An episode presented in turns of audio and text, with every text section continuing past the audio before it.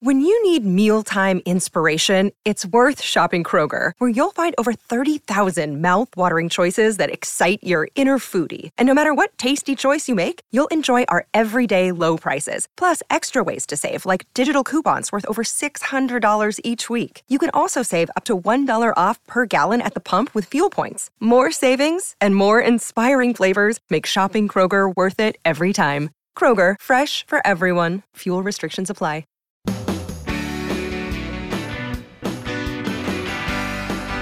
It's great to have you here today on the Clark Howard Show, where our mission is to serve you with information, with knowledge that empowers you so you can make better financial decisions in your life. Remember, if you have a question, something troubling you, you don't know how to solve a problem, you just need information. We provide free one on one advice 30 hours each week through Team Clark, our Consumer Action Center. This is something we've been doing since 1993.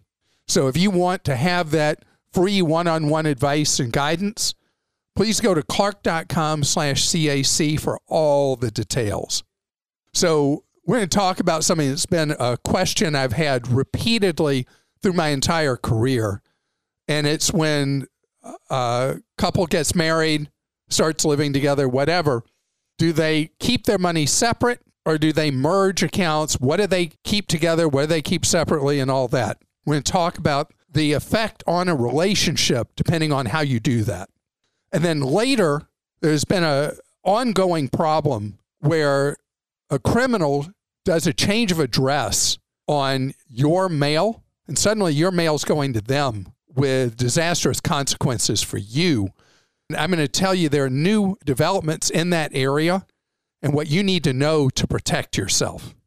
So, I've been an advocate for years with couples, whether they're living together or married and living together, about couples having a joint account.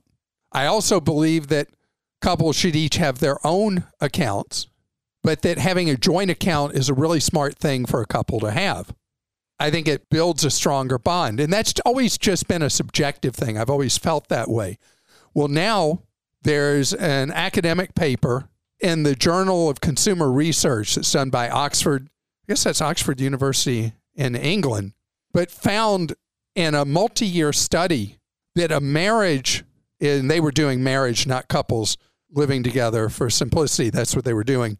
But they found a very, very strong correlation in the strength of the marriage over time of people who had a joint account versus couples who had kept their finances separately and private from each other through their marriage, that the relationship is much stronger.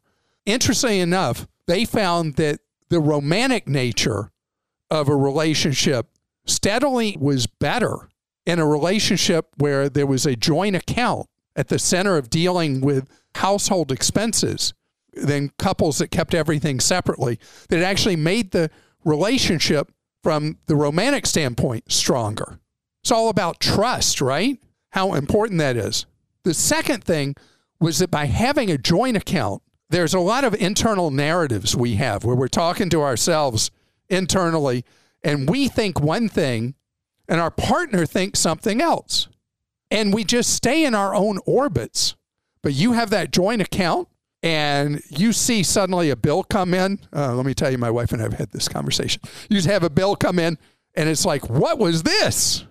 You talk about it and you talk about what's important. And my wife and I work on our finances together, something we didn't used to do, and now we do. And I find it's, it's created much more trust with finance because we talk about things. You know, we really shouldn't be doing that right now because, or this would be a good time to do that because. And so having the joint account forces conversations, it strengthens the relationship. Then there's something else. They talk about the communal nature that, you know, how depending on who you got married by, part of the vows might be something along the lines, or the priest, the minister, the preacher, the rabbi, the imam, or whatever, or whoever you got married by, whether it's religious or not, they'll say something, two are now one. And that's always part somehow of so many of the vows that when you merge into a joint account, that it really does have those what they call communal benefits of two into one. But again, it doesn't mean I think everything should be put together. There are direct advantages for multiple reasons. You should have their account and then each having, you know, the house account and then each having their own stuff.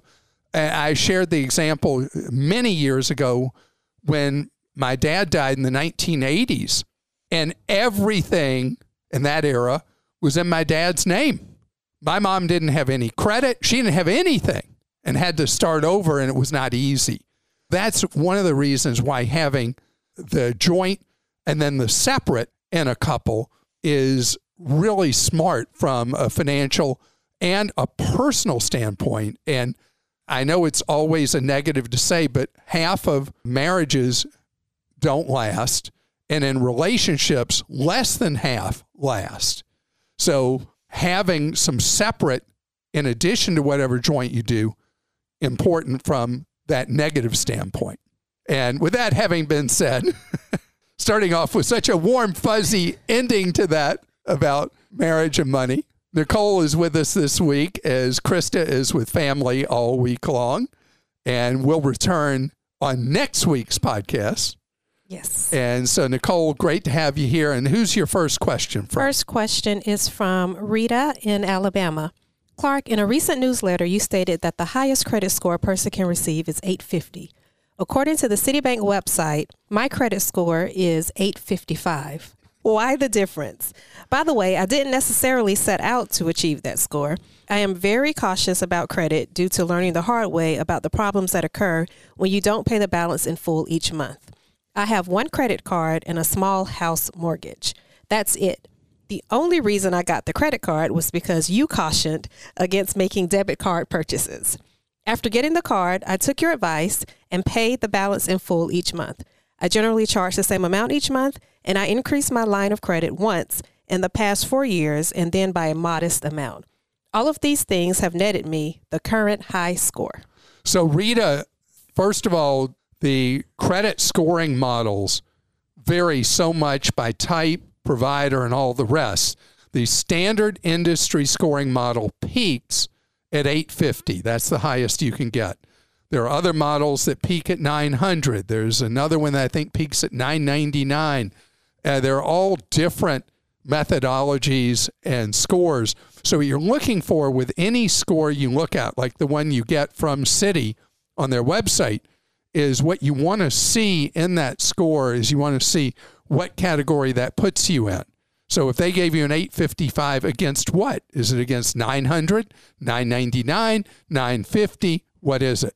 But the odds are you've got a really great score anyway. You already said on another method you're a perfect 850. And so nothing for you to worry about. And that is great. I'm really surprised that with just a single credit card, and with that small home mortgage that you've been able to get a perfect 850 because usually having multiple types of credit and multiple cards are needed to get to a perfect 850 but you have managed to crack the code and have a perfect score something i have never had.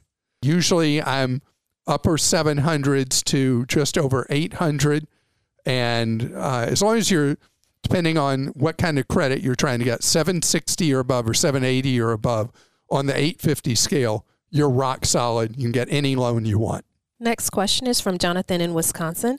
We just returned from a trip to Italy. I used mainly my Chase Sapphire Preferred credit card since the Chase website said no foreign transaction fees. When I checked my foreign transactions on Chase's website after coming home, they were a few dollars higher than any receipts I kept. I usually use Tap to Pay while in Europe. Did that automatically convert each transaction to dollars, which I didn't want per your advice, when I tapped to pay? If not, any idea why each charge was a few dollars higher? So, Jonathan, what happens? I was just in Italy in September. I saw this repeatedly.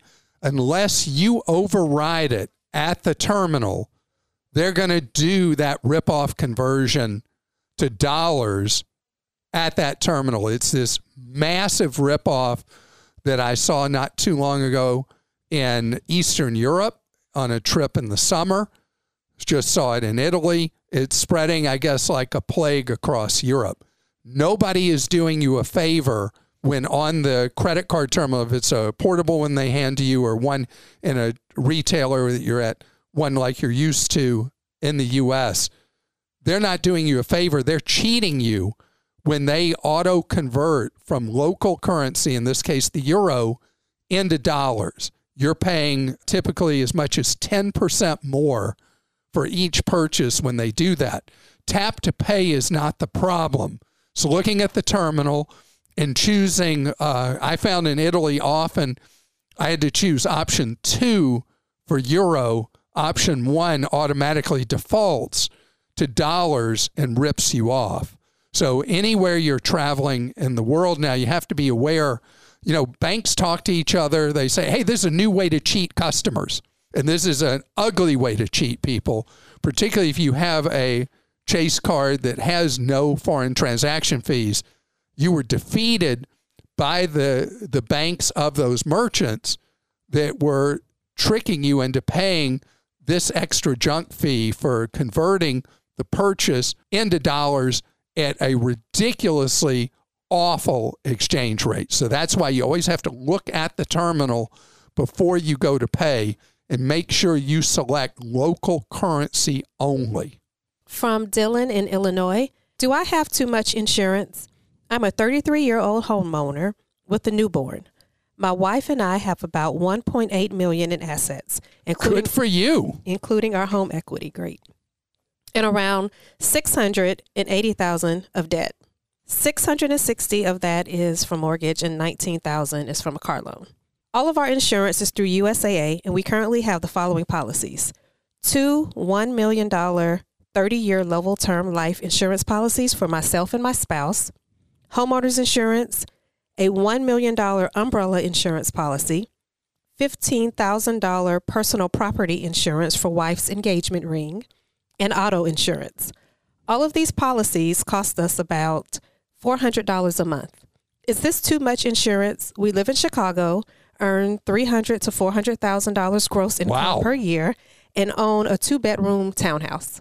So, number one, 85 Bears, one of my favorite NFL seasons and teams ever. They were something else. You were not born yet then. You missed it and it dealt with futility forever. The Bears.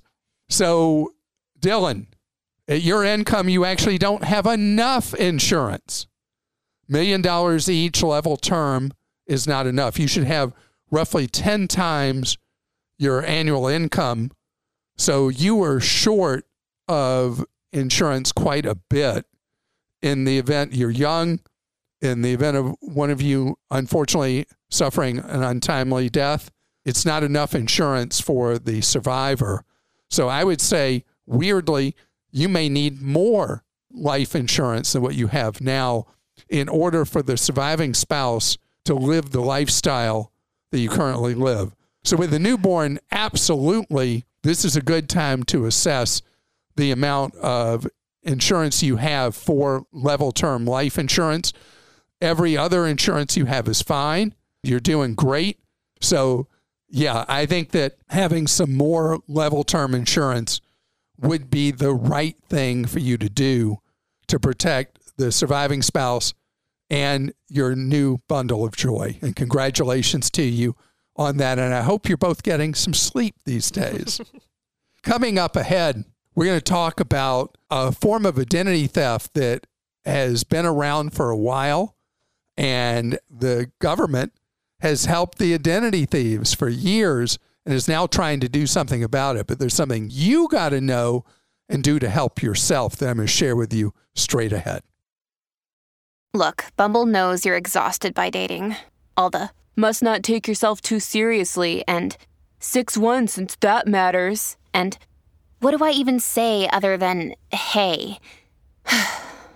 well, that's why they're introducing an all new Bumble with exciting features to make compatibility easier, starting the chat better, and dating safer. They've changed, so you don't have to. Download the new Bumble now.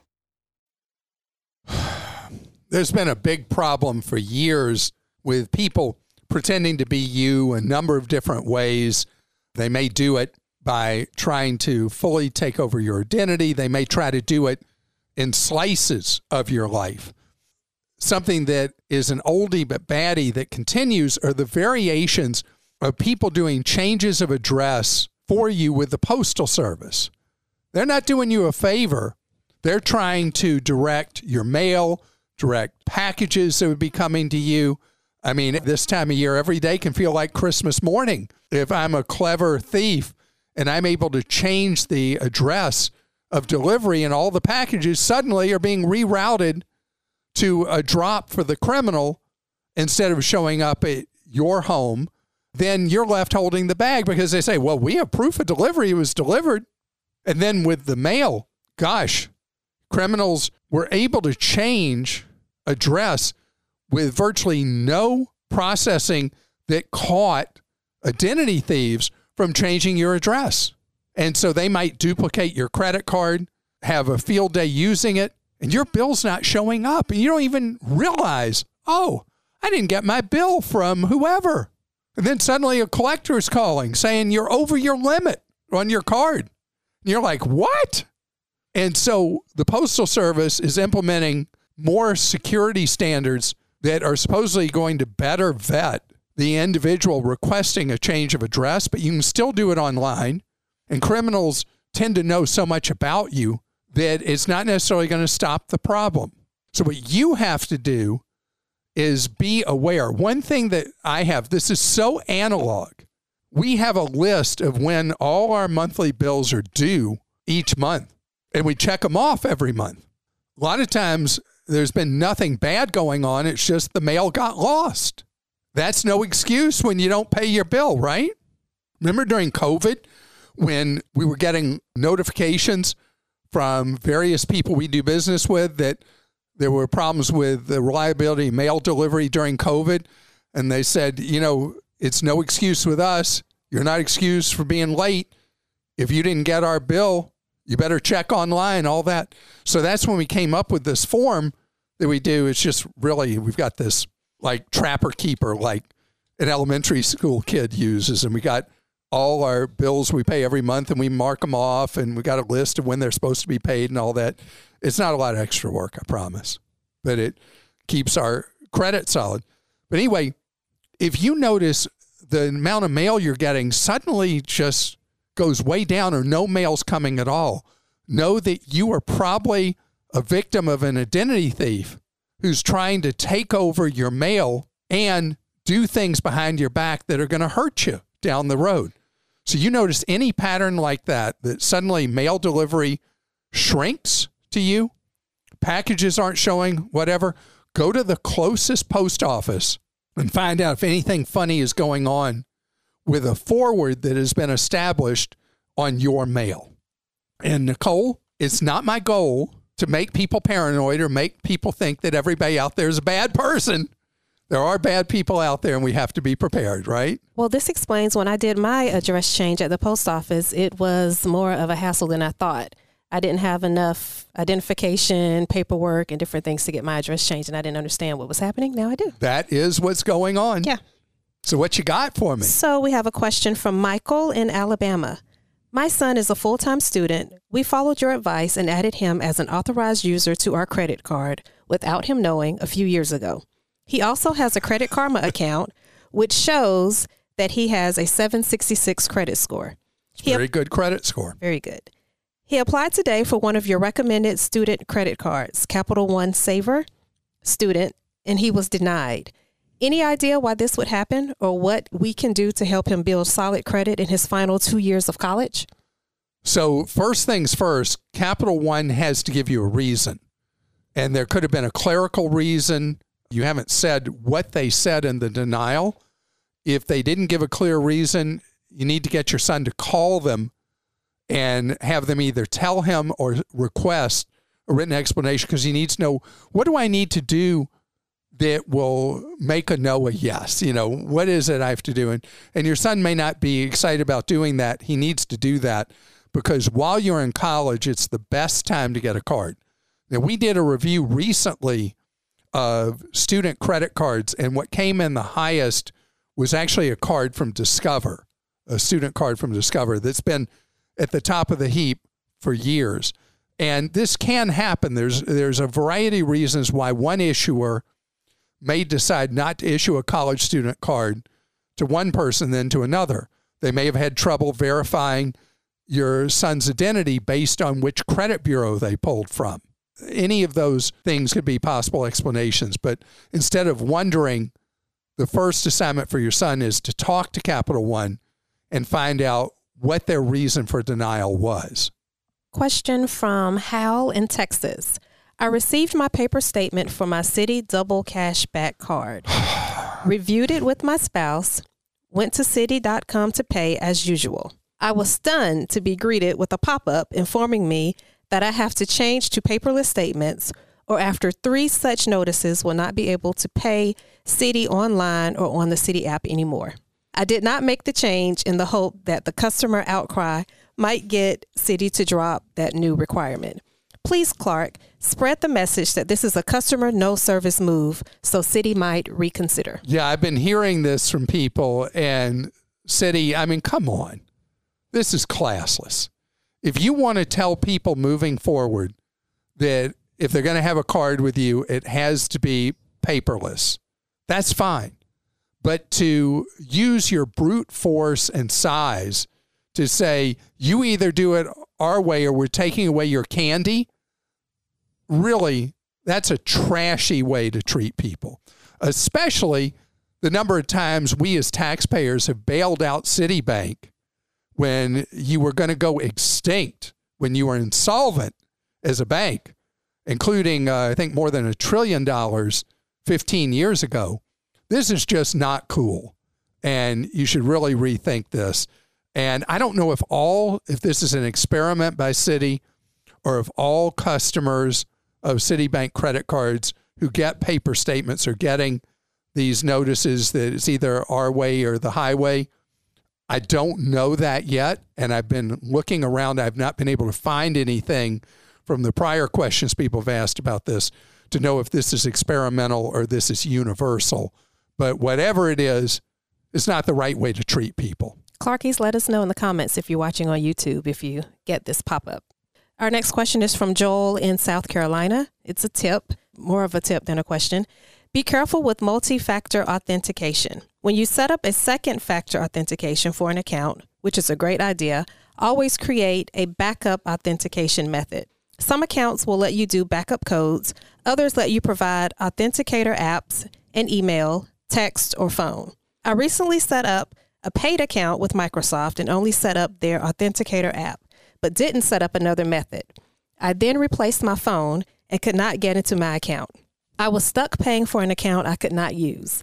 I was able to get it fixed through multiple support calls, but it was a huge pain and not easy.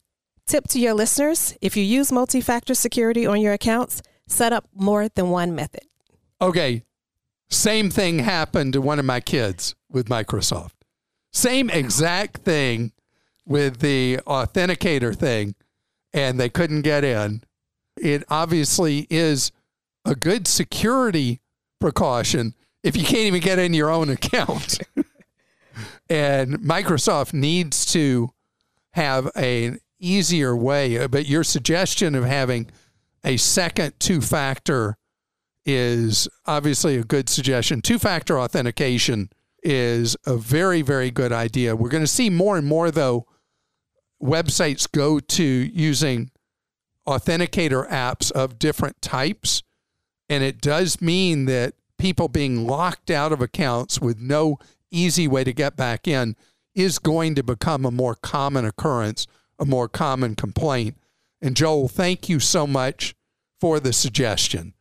And now it's time for today's Clarkie. Nicole, who is today's yes, from? Today's Clarkie is John. Hi, Clark. My name is John, and I've been listening to you forever.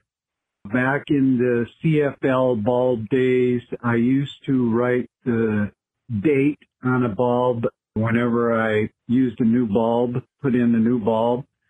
And my experience was that at least, and I say at least 50% of the bulbs went bad before the warranty period was up.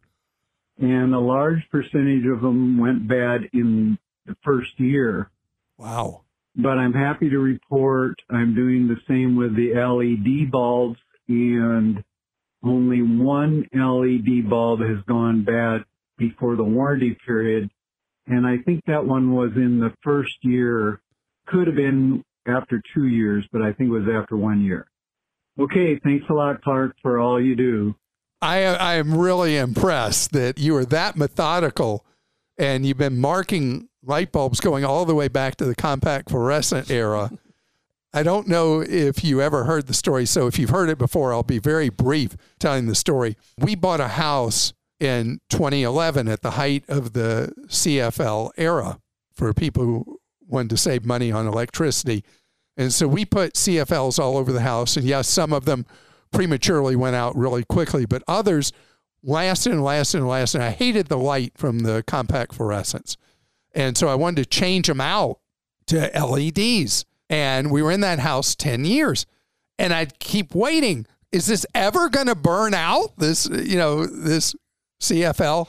And finally, I gave up and I just replaced bulbs that were still working. I know that's wasteful and put in the much better light LEDs. And the LEDs are getting cheaper and cheaper and cheaper. I mean, routinely on Clark deals, we have them, they'll be as cheap as 50 cents a bulb now. And a well made LED should last a decade or more. That's just phenomenal. And the energy they use, about nothing. And you can make LEDs expensive, like my son, who has all these LEDs that can be, they're smart bulbs that can be controlled remotely on his phone from anywhere in the world. He can change the color of a light, turn it off or on. And uh, I needed to turn two lights off in his room when he was out of town, and I couldn't figure out how to do it. And he didn't answer my call. So what did I do, Nicole? You started flipping light switches. Started Uh-uh. no. That wouldn't have helped. I went and unplug the You unplugged. unplug the lamps from the wall. I know that's such an analog era thing to do, but I just unplugged them and was able to turn them off. So then his app wouldn't have done anything. That's more technology than I actually need. Being able to remotely control the color of a light bulb and whether it's on or off on my phone. Anyway, thank you so much for joining us today. I appreciate all of you. The variety of what we're hearing on the Clarkies is so wildly different. And I appreciate all of you taking the time to post those. And remember what we're here for. We're here for you to be empowered so that you find your way with ideas that you gather over time to live on less than what you make, save more, spend less, and avoid getting ripped off. Have a great day. And remember, tomorrow is Clark Stinks.